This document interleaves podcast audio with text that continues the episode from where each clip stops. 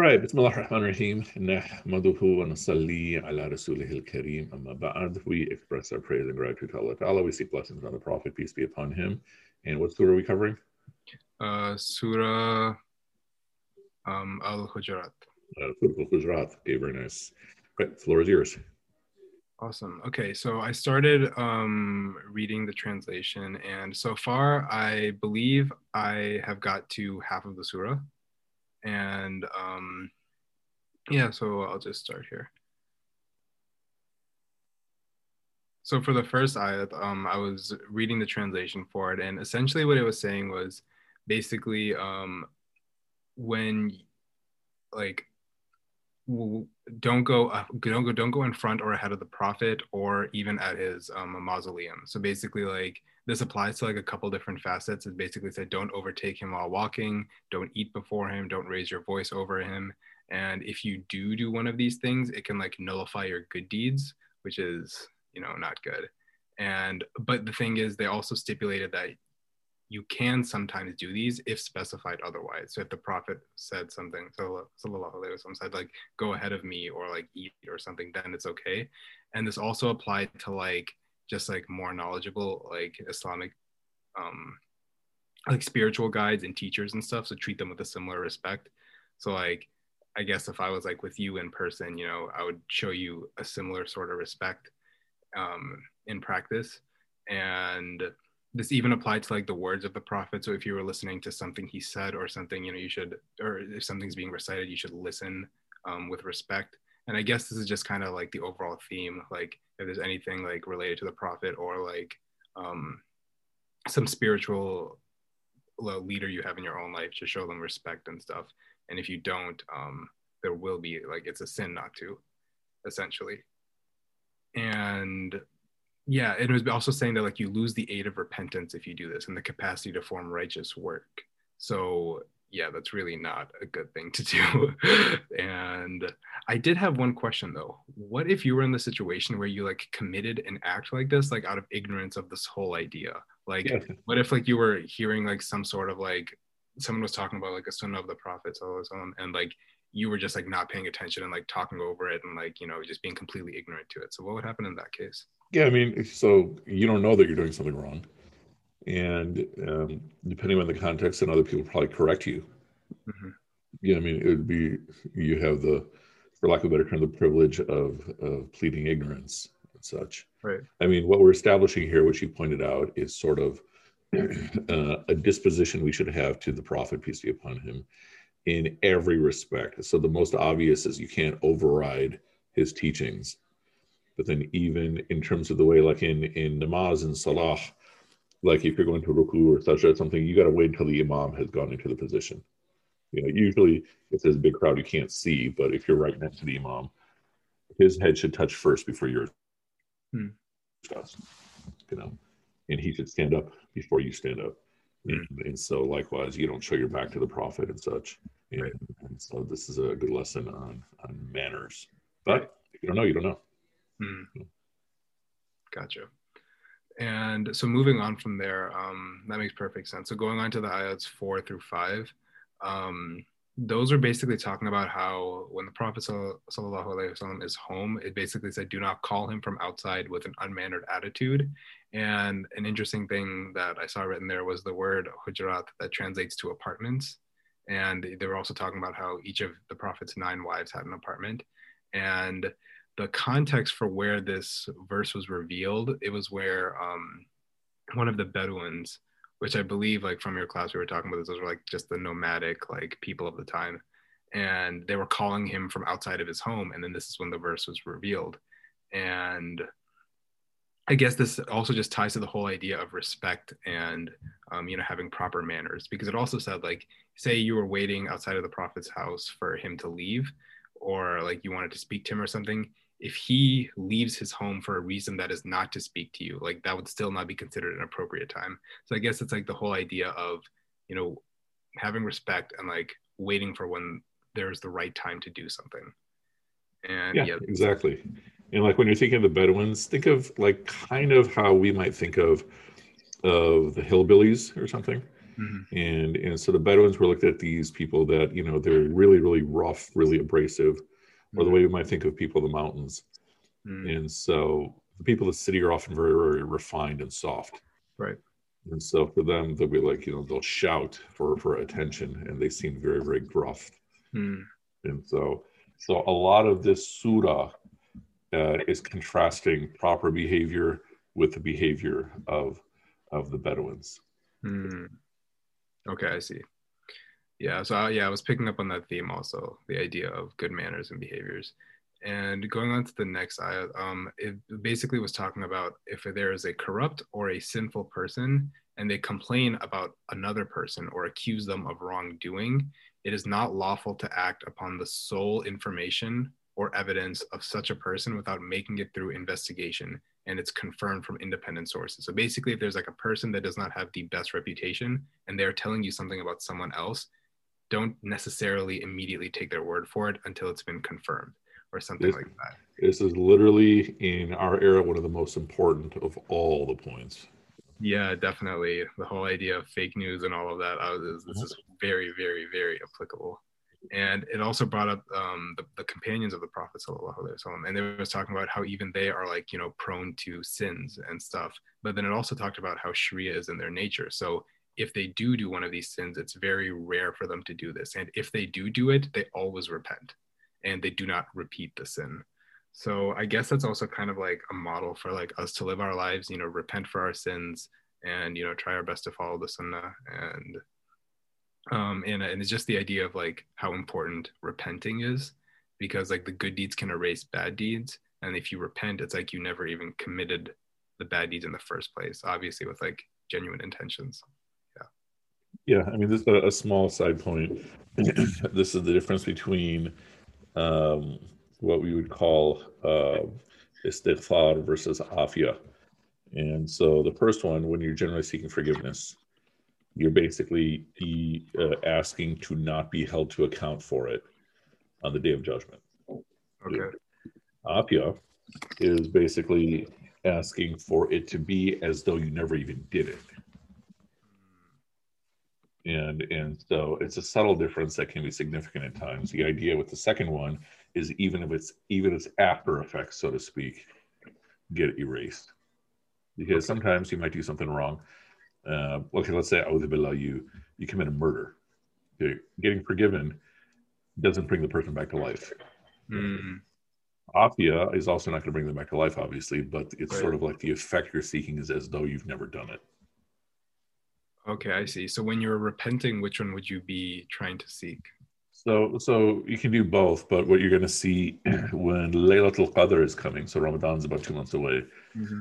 uh, specifically when Laylat al-Qadr is coming, you're going to see everyone's going to be posting the same dua, which is basically, you know, Allah, you love, you know, afoon, or you are the one who gives afya, you're the one who's afu, mm-hmm. and you love to give afu, and so fa'fu anna, so then give us, you know, this this clear slate. Yeah. You'll see that dua getting posted left and right when the Laylat al-Qadr is coming. Yeah, yeah, no, I, I, I did recognize the word afya, but yeah, okay, that makes sense. And... Okay. Um, this is just kind of like a general question, I guess. Is there like, is one better than the other per se? Like, yeah, I mean, it's more, I mean, it seems like afya might be better, but it's uh, a way to think about this is that you have a limited uh, amount of time in this world, in a given day, in a given moment. And you have, you know, ten, twenty, one hundred options um good practices to do. Mm. and and so even something uh, seemingly small, like what do you recite after you say your salams and salah and namaz? You could say astaghfirullah, astaghfirullah, astaghfirullah. You could say ayat al-kursi. You could say Allahumma anta salam aminkas-salam, tabarak zal jalali wal ikram. You could say surah ikhlas. You could say all of them. Mm. Like you could literally say everything that is prescribed, and that would take you an hour. Mm. The way to think about this is that Allah Ta'ala is giving you like ten, twenty, fifty, one hundred different doors of good deeds. Pick one, pick two, pick a couple. Mm, okay. Yeah, no, that makes perfect sense. And so moving on from there, um, the next ayahs seven through eight Um, yeah, and I guess this this also is tying to the idea of, like, you know, respecting the prophet, because it said that the the ayah essentially translated to, if the prophets, or not not what it translated to, but the meaning was, if the prophets were to follow your opinion in any matters or matters, uh, you will suffer loss and fall into difficulties, because the idea is you should be following the prophet, sallallahu alaihi wasallam, because, you know, Allah has granted him certain insights that we don't have. So, like, just the idea of us or him following us is, you know, I, I don't know if this is the right word to say, but I feel like it's backwards. Like, that's not, that's not how it should be happening. It's a little and, backwards. Yeah. And it would also talking about how even, like, um, say, say you were following the prophet, but, like, it did not lead to, like, the most worldly gain. It w- they were saying that in comparison, obedience to the prophet outweighs any sort of potential worldly loss. So, yeah. Yeah. And I mean, so that's basically textbook Islam one oh one in our tradition. Mm-hmm. But in terms of our general American culture, it's kind of repulsive. It's prickly. Yeah. That you're taking this, this man, especially this man from fourteen hundred years ago. Yeah. And you're giving that level of authority over yourself. Yeah. It's simple here. Yeah. And we were also talking about, I remember in class, you were talking about the, the sciences of the Hadith literature, and, like, you know, just to think about how much, like, or how much people respected the actions and the words of the prophet, yet in this sort of a situation, you know, you you wouldn't be. So I guess that's exactly what you were um, saying. And going to ayahs nine and ten, um, yeah, I did not have the most for this, but um, basically what I gathered from here is that basically you should try to prohibit any acts that would either annoy or hurt the prophet, and Uh, prohibit actions that would inconvenience members of society in any way. And I guess this is, um, you know, going with the same theme here, having good manners and attitudes. And um, it did specify three types of conflict, but I wanted to ask, did you, or was there anything more to add from these two? No, I mean, that's good. Yeah. Okay. And um, ayat eleven, um, this was the last one I actually got to. Um, and it was basically saying, even if you're, like, talking to friends or, like, you know, anybody or family, like, don't mock them or call names to them, um, or, like, don't have any malicious intent when you're doing this type of stuff. And it also said, if you do find yourself doing that, always repent, because, you know, as we said, good deeds um, can erase bad deeds. And with the repentance, um, uh, you know, you should try to seek istighfar or afya. And yeah, that's about as far as I got. Okay, good. I mean, and also, like, the the interesting thing is that in, in Desi culture, and I think it's also Chicago culture, that when you like someone, you actually start insulting them more. Yeah. And so uh, I don't know why that is. I mean, it's from my personality that, yeah, if I like someone, I'm going to rip on them even more. Right. And pull them more. And, and because of, of, of this ayah, especially as of late, I've been much more conscious about it. Yeah. Yeah. And going off that, I read something, I don't know if this was a sunnah or, like, you know, I don't, I don't know where this originated from, but I read something that, like, even, like, playful joking, like, as you said, is kind of, like, n- not the best thing to do. But I was kind of wondering, like, if your intention isn't bad when you're doing it, like, it's not to, like, actually hurt the person or anything, why is that as bad as it is? Well, I would say if it's understood both from the speaker and the receiver and the listeners, I should say all three, uh-huh. that it's actually done in friendliness and affection, then it's fine. Okay. But suppose one of the three don't understand that. Sure. You know, like, this is something I had to be cautious of with incoming first years who aren't ready for my, my style of humor. And so they might be uh, too sensitive about it. Yeah. Because they don't know that I'm just being friendly. Okay. I understand. I understand. And I feel like the same applies to just, like, meeting new people in general, like, being cognizant and yeah. Yeah. Are they going to understand that you're joking? Okay. You know? And are they understand that your jokes are actually a gesture of friendship, not an insult? Gotcha. Gotcha.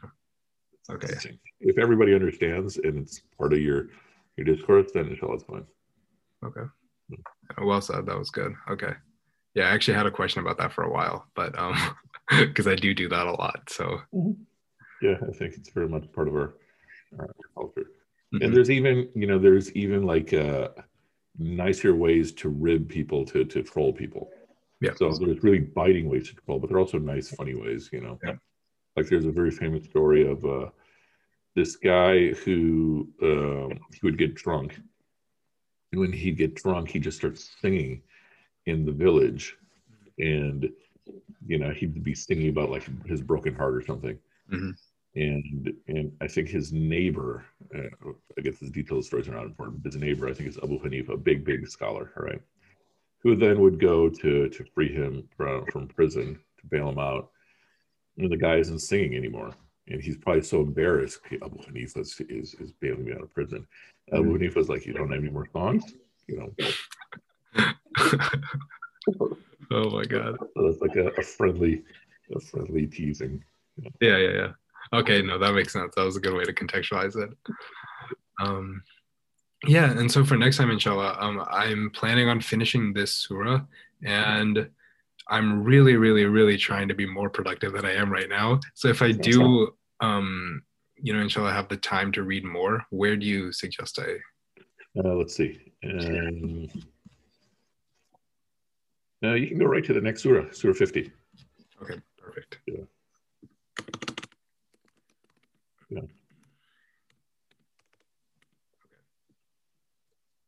Cool. Any other questions? Um, yeah. So going back to the idea of the, like the thing I was talking about, my brother, um, the tutor. Oh, let me uh, turn off your camera.